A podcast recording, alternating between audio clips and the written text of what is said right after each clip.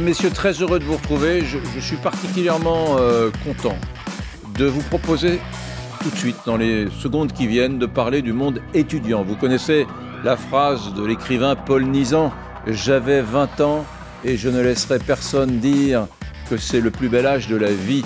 Euh, les étudiants souffrent, il y en a près de 3 millions en France. Et cette statistique assez déconcertante, une statistique sérieuse, hein, euh, une enquête menée auprès de 70 000 étudiants, nous indique que 11,4% des étudiants cette année euh, ont eu des idées suicidaires, mesdames, messieurs. Voilà un sujet que nous devrions prendre au sérieux. Est-ce que pour contrer cela, il faudrait réouvrir les facs? C'est une question que je vous soumets et vous pouvez répondre à cette question, notamment sur mon compte Twitter, Eric Brunet. C'est parti.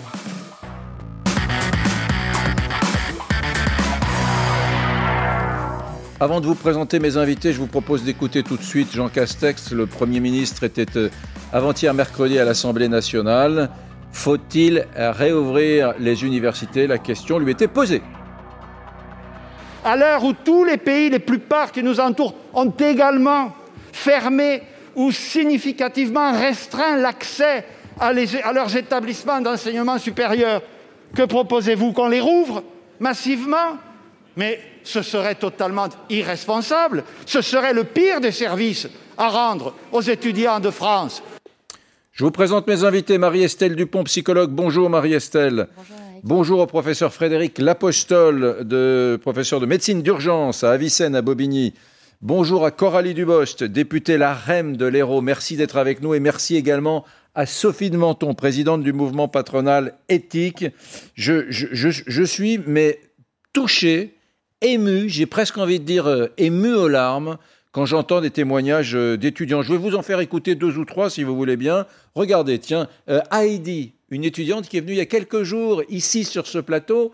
Elle venait d'écrire, elle fait Sciences Po à, Strasbourg, elle venait d'écrire une lettre très touchante au président de la République, qu'il a lue, qui lui a téléphoné d'ailleurs. Heidi avait commencé sa lettre par cette phrase Monsieur le Président, je suis morte. Voilà, écoutez-la. Heidi.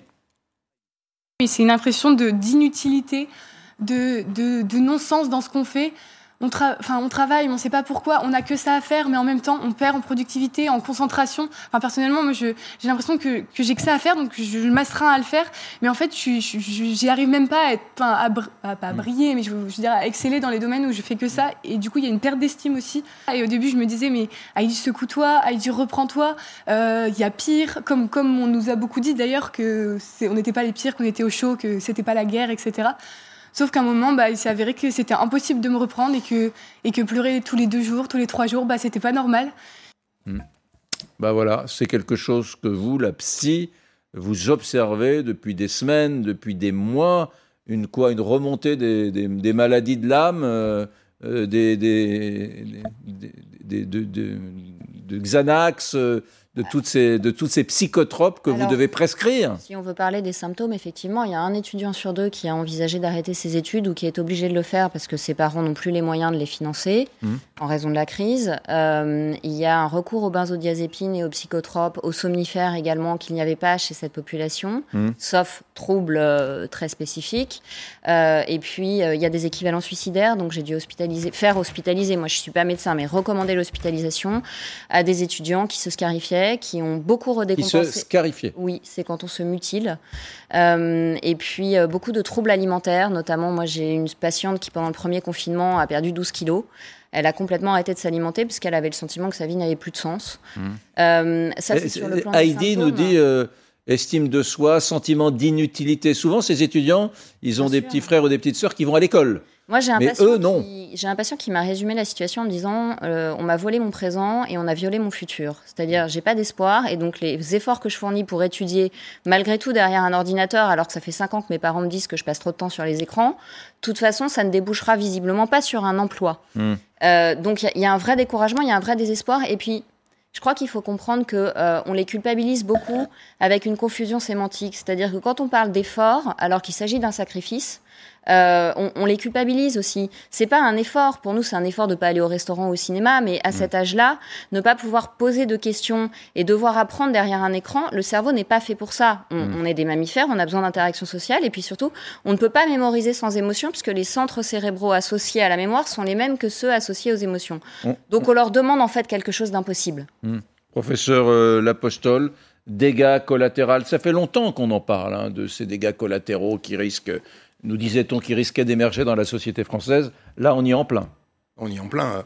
Moi, je trouve cette séquence euh, instructive pour une, raison qui est que depuis euh, quelques années, euh, nombre d'étudiants et, d'enseignants, vous avez dit un professeur l'apostole, donc c'est une, grande partie de mon métier que, d'enseigner, avaient fait de l'enseignement virtuel une espèce de panacée qui devait offrir de, la liberté aux uns comme aux autres, effectivement aux étudiants, de, regarder le cours quand ils le veulent, de le regarder une nouvelle fois s'il y a besoin, et en faisant complètement abstraction du fait que euh, apprendre, enseigner, c'est d'abord échanger, c'est d'abord se voir. C'est un peu comme si on disait qu'on fait une émission de télé, mais il n'y a, y a, plus personne, l'écran est noir. Et c'est comme ça, c'est comme ça que ça se passe en vrai.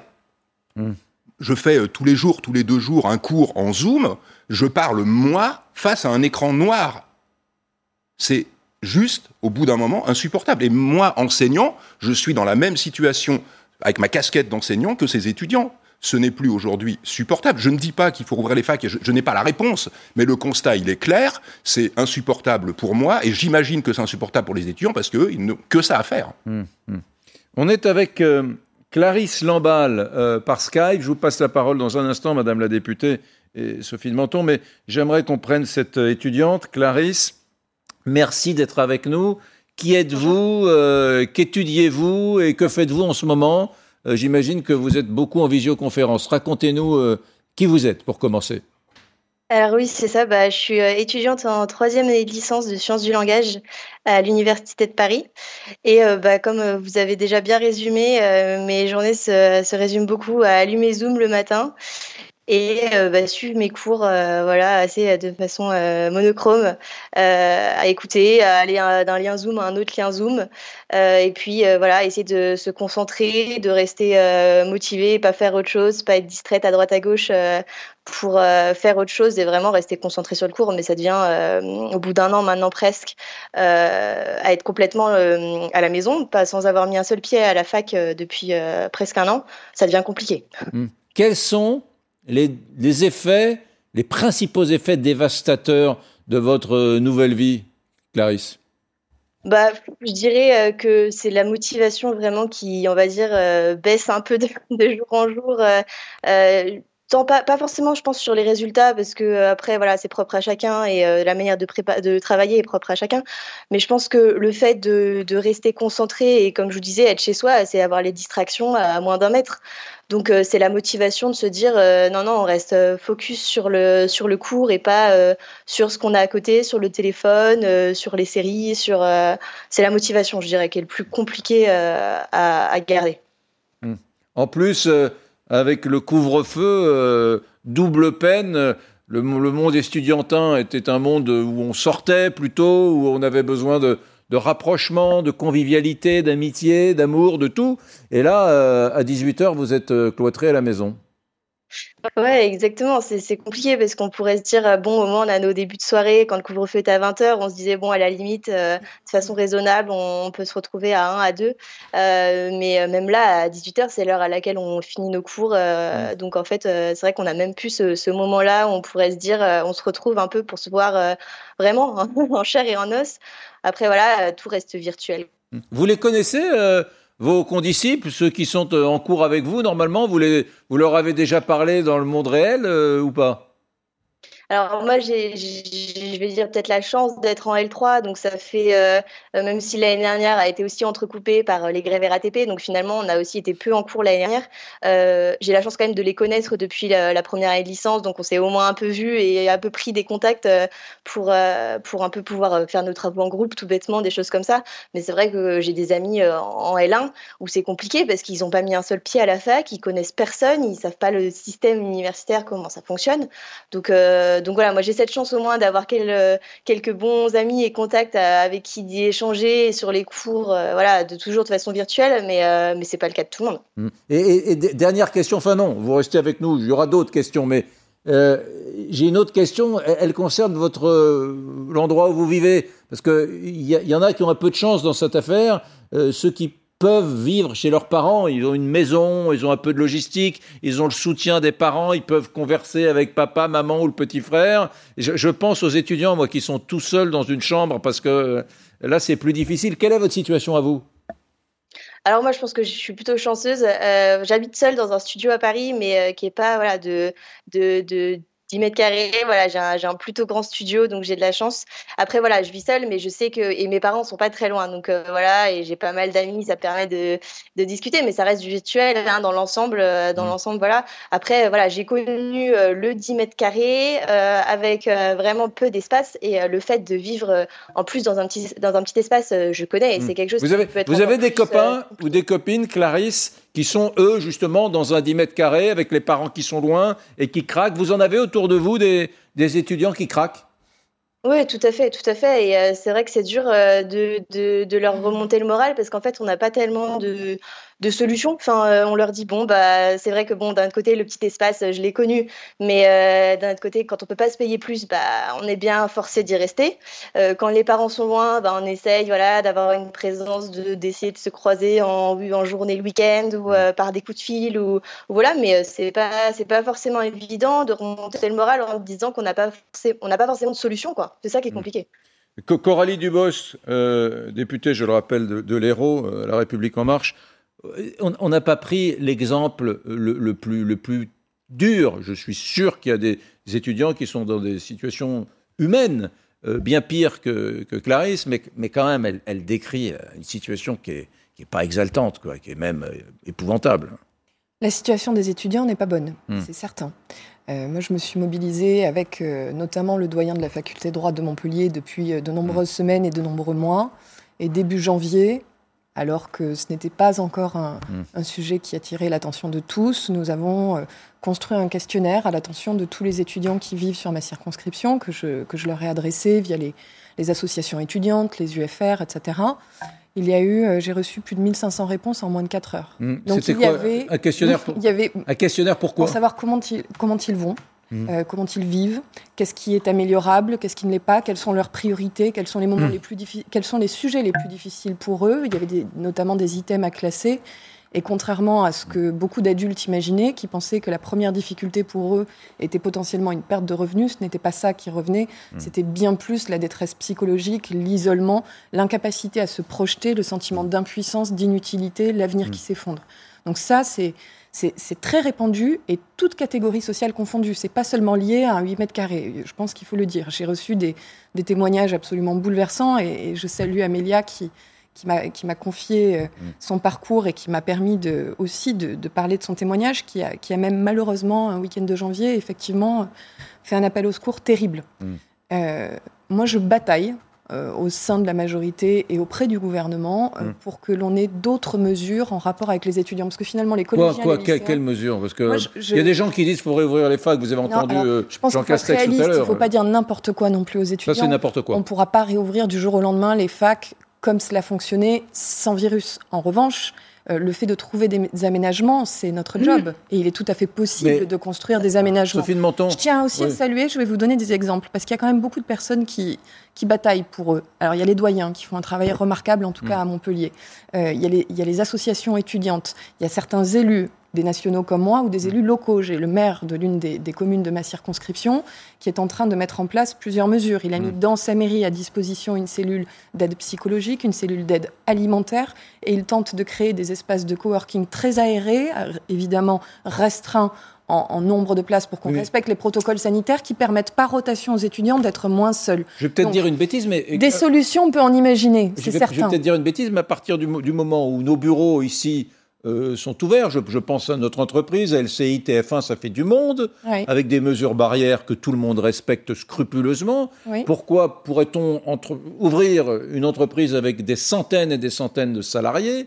Comme la nôtre et comme des centaines d'autres, et pas, Sophie de Menton, et pas des, des facs. C'est bien pour cela que j'avais demandé au Premier ministre dès début janvier d'envisager des potentielles réouvertures, même partielles, pas forcément totales, mais peut-être partielles, par mm. rotation. Et c'est ce qui a été initié par le président de la République. Je pense que ce qui va se passer début février est une forme de test pour voir la, façon dont ça se met en œuvre. Mm. Et ensuite, si cela fonctionne bien, peut-être que d'autres choses seront envisageables. Parce que le, le vrai problème, ce serait que l'État arrête de prendre des mesures, des décrets et donner des consignes et qu'il laisse d'abord, fasse un peu confiance à la société civile. Les entreprises ont été remarquables. Elles ont sauvé d'ailleurs de cette crise beaucoup mieux que l'État, y compris sur le plan sanitaire.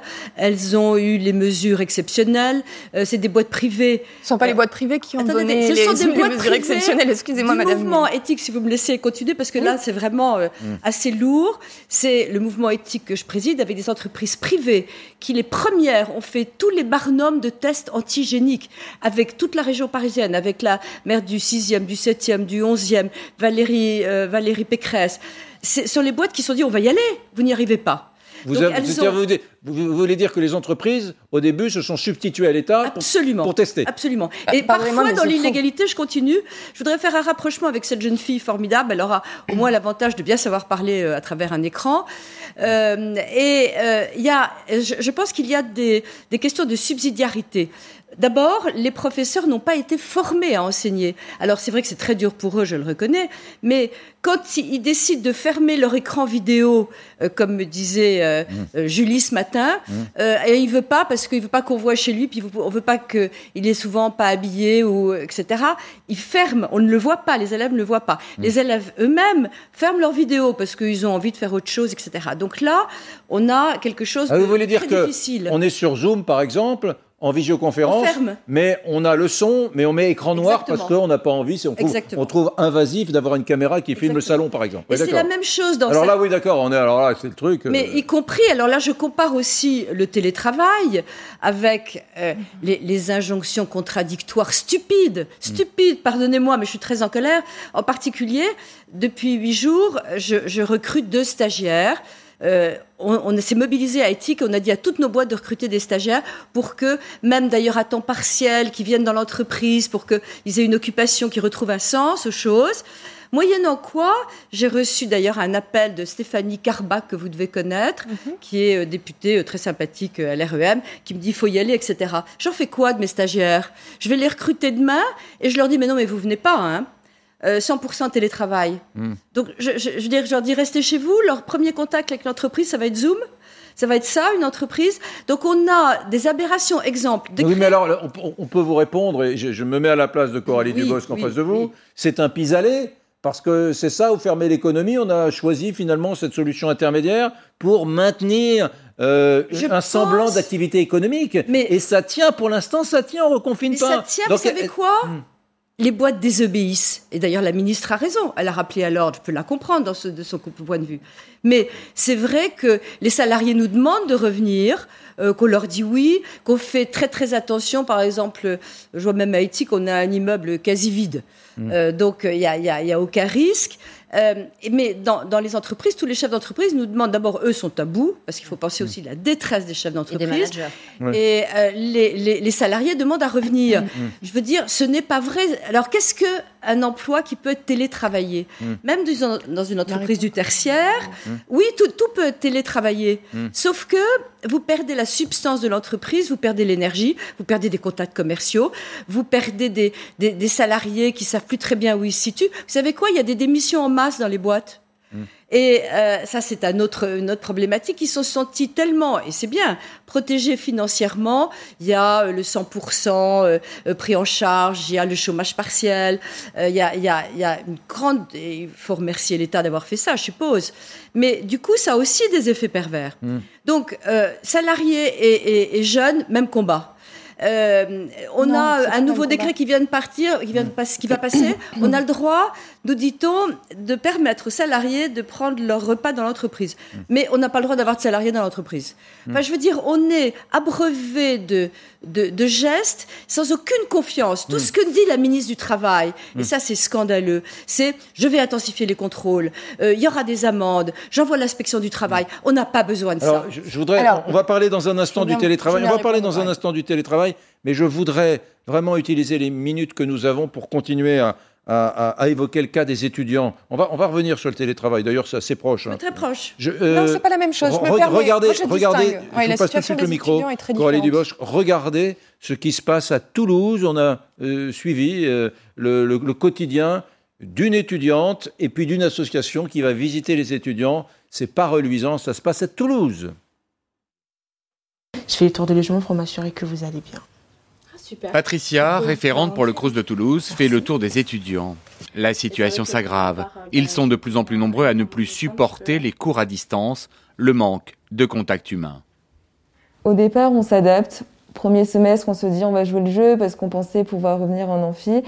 Et puis là, en ce moment, je suis vraiment dans une phase où ben, j'en ai marre, je, je suis lassée. C'est vraiment un lassement et on perd la motivation parce qu'on ne peut pas se projeter non plus. On est là, on suit des cours, on nous a renvoyé un mail comme quoi on n'aura pas d'examen en amphi, donc, enfin en présentiel, donc on continue avec le distanciel jusqu'à la fin de l'année.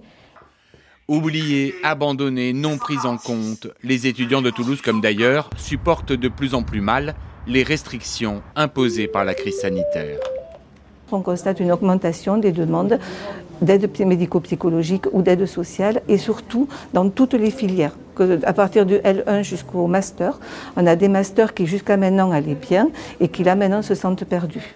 Vous avez un besoin psychologique, est-ce que c'est une urgence? À Toulouse, les centres d'aide psychologique à destination des étudiants sont débordés. Les troubles anxieux et dépressifs chez les 18-25 ans atteignent des niveaux records. Et c'est pas du parisianisme, c'est terrible. Hein, ah non, bien sûr. Oui, Marie-Estelle. Euh, je voudrais souligner quelque chose, c'est que on est dans un paradoxe de société où en fait on les met dans des conditions qui nient tous leurs besoins fondamentaux, mmh. leurs besoins d'interaction, leurs besoins de bouger, leurs besoins de poser des questions aux profs, leurs besoins de construire leur identité sociale euh, en se comparant aux autres. Et ensuite on essaye d'éteindre l'incendie psychique avec des consultations psy. Mais moi qui suis psy, mes étudiants, je sens bien qu'ils n'ont pas besoin d'aller chez le psy. Ils ont juste besoin qu'on arrête de nier leurs besoins vitaux. Mmh, mmh. Donc, je vois pas pourquoi on pourrait pas leur permettre des roulements. Il, y a une vraie différence entre 0% à la fac et là, déjà, le 1er février, une journée, c'est quelque chose. Mais je pense que une journée, euh, c'est pas suffisant, alors que Trois jours, c'est peut-être trop à mettre en place, mais deux jours, ce serait une vraie différence. Bon, Alors, pour, avoir, pour être un peu concrète, dans, les échanges que j'ai avec les, présidents d'université, doyens en tout cas de, de, Montpellier, eux, ils se sentent en capacité, ils ont commencé à construire des protocoles sanitaires qui permettraient pas, probablement pas du 50%, mais peut-être de la rotation autour de 25%. Donc ce serait plus qu'un jour par semaine, ce serait probablement pas trois. Et puis adapté aussi selon les années de fac. Quand vous êtes en première année, vous n'avez pas forcément les mêmes besoins que quelqu'un qui est en cinquième année, qui lui a une habitude, a déjà, est déjà dans une autre projection et a déjà mm. d'autres contacts. Donc ils sont en train de réfléchir à tout ça. ils font énormément de propositions. Je pense qu'il faut qu'on les regarde mm. attentivement et qu'on les écoute. Coralie Par ailleurs, j'ai une question, j'ai une question, pour vous. Est-ce que vous trouvez pas quand même, je voudrais pas qu'on dise ah Brunet dès qu'il faut taper sur le public, euh, mais euh, franchement ils, ont mis beaucoup de temps les, les je sais pas les recteurs d'académie, les, patrons de, de facultés à, à, réagir. Moi, moi il me semble que si j'étais patron d'une université, j'aurais rapidement dit écoutez il faut qu'on maintienne un lien cette journée hebdomadaire, elle est déterminante. Je l'aurais fait avant et, je me battrai aujourd'hui pour deux jours hebdomadaires. Allez, est-ce qu'on est prêt dans les amphis? Est-ce qu'on est prêt à avoir un, fauteuil sur trois qui est euh, euh, utilisable? Est-ce qu'on est qu'on a mis à disposition Parce que ça, c'est capital. Je, trouve qu'ils mettent tellement longtemps. les, entreprises ont réagi rapidement. Euh, ici, vous pouvez pas savoir dans notre groupe Comment rapidement on s'est mis en ordre de bataille en respectant les règles, etc. Les personnes qui devaient aller en télétravail sont parties, ceux qui devaient rester comme nous sont restés. On s'est mis en ordre de bataille en huit jours, comme dans toutes les entreprises. À l'université, on a l'impression que ça prend deux ans. Non, écoutez, il faut regarder la temporalité. Les universités, elles ont joué la règle du jeu en octobre-novembre, et dès qu'il y a eu le confinement en novembre, elles ont mm. réfléchi à la suite, attendu de savoir si elles pouvaient réouvrir ou pas, et quand elles ont su en décembre qu'elles ne seraient pas réouvertes, elles mm. ont proposé des protocoles. Donc moi, je ne vais pas jeter la pierre sur les, les présidents d'université. En tout cas, je parle pour Montpellier. Je, je, mm. ne suis pas ministre de l'enseignement supérieur et de la recherche. Je ne sais pas si toutes les universités l'ont proposé, mais en tout cas, chez moi, dans ma ville, les universités ont bossé sur des protocoles sanitaires et proposé dès le mois de décembre. Proposé et je ne suis pas, mais au gouvernement, madame. Ah, au gouvernement. Bah, bien sûr. Ouais, bon, Ça Et dépend des Mais le temps qu'ils répondent. Ouais. Euh, si vous juste- voulez, par contre, je suis pas du tout d'accord avec vous quand vous dites que l'étudiant en, en visio et le télétravailleur salarié sont dans la même situation. Non, Ce sont des non, situations non, vous avez raison, extrêmement vous avez raison. différentes. On va parler du raison, télétravail dans un instant. points de comparaison On va parler du télétravail. juste mais dans les non, non, non, besoins s'il vous humains. plaît, ordre et liberté. Professeur, oui ou non, faut-il rouvrir les facs Rapidement? Il faut trouver une solution pour euh, remettre les étudiants à l'université. Juste en une minute. C'est aussi un argument pour des formations en alternance. Ceux qui continuent à avoir un pied avec une autre activité, et c'est le cas des étudiants en médecine, se portent plutôt avoir. moins mal que les autres. Donc euh, il, faut, il faut trouver le moyen de euh, créer un lien vrai avec les étudiants, indubitablement. Vous avez raison, l'alternance, on n'a pas le droit de les avoir dans nos boîtes. On fait comment? Bon, euh, on en parle dans un instant. On va parler de l'alternance, on va parler euh, de- du télétravail et on va parler également d'un hebdomadaire britannique qui dit bon, ben, compte tenu de l'éventail de mesures qui ont été prises en France, eh bien la France est une démocratie dégradée. Une démocratie dégradée, mesdames, messieurs. Bon, ça ressemble à une provocation, vous êtes d'accord avec ça ou pas? On en parle dans une seconde.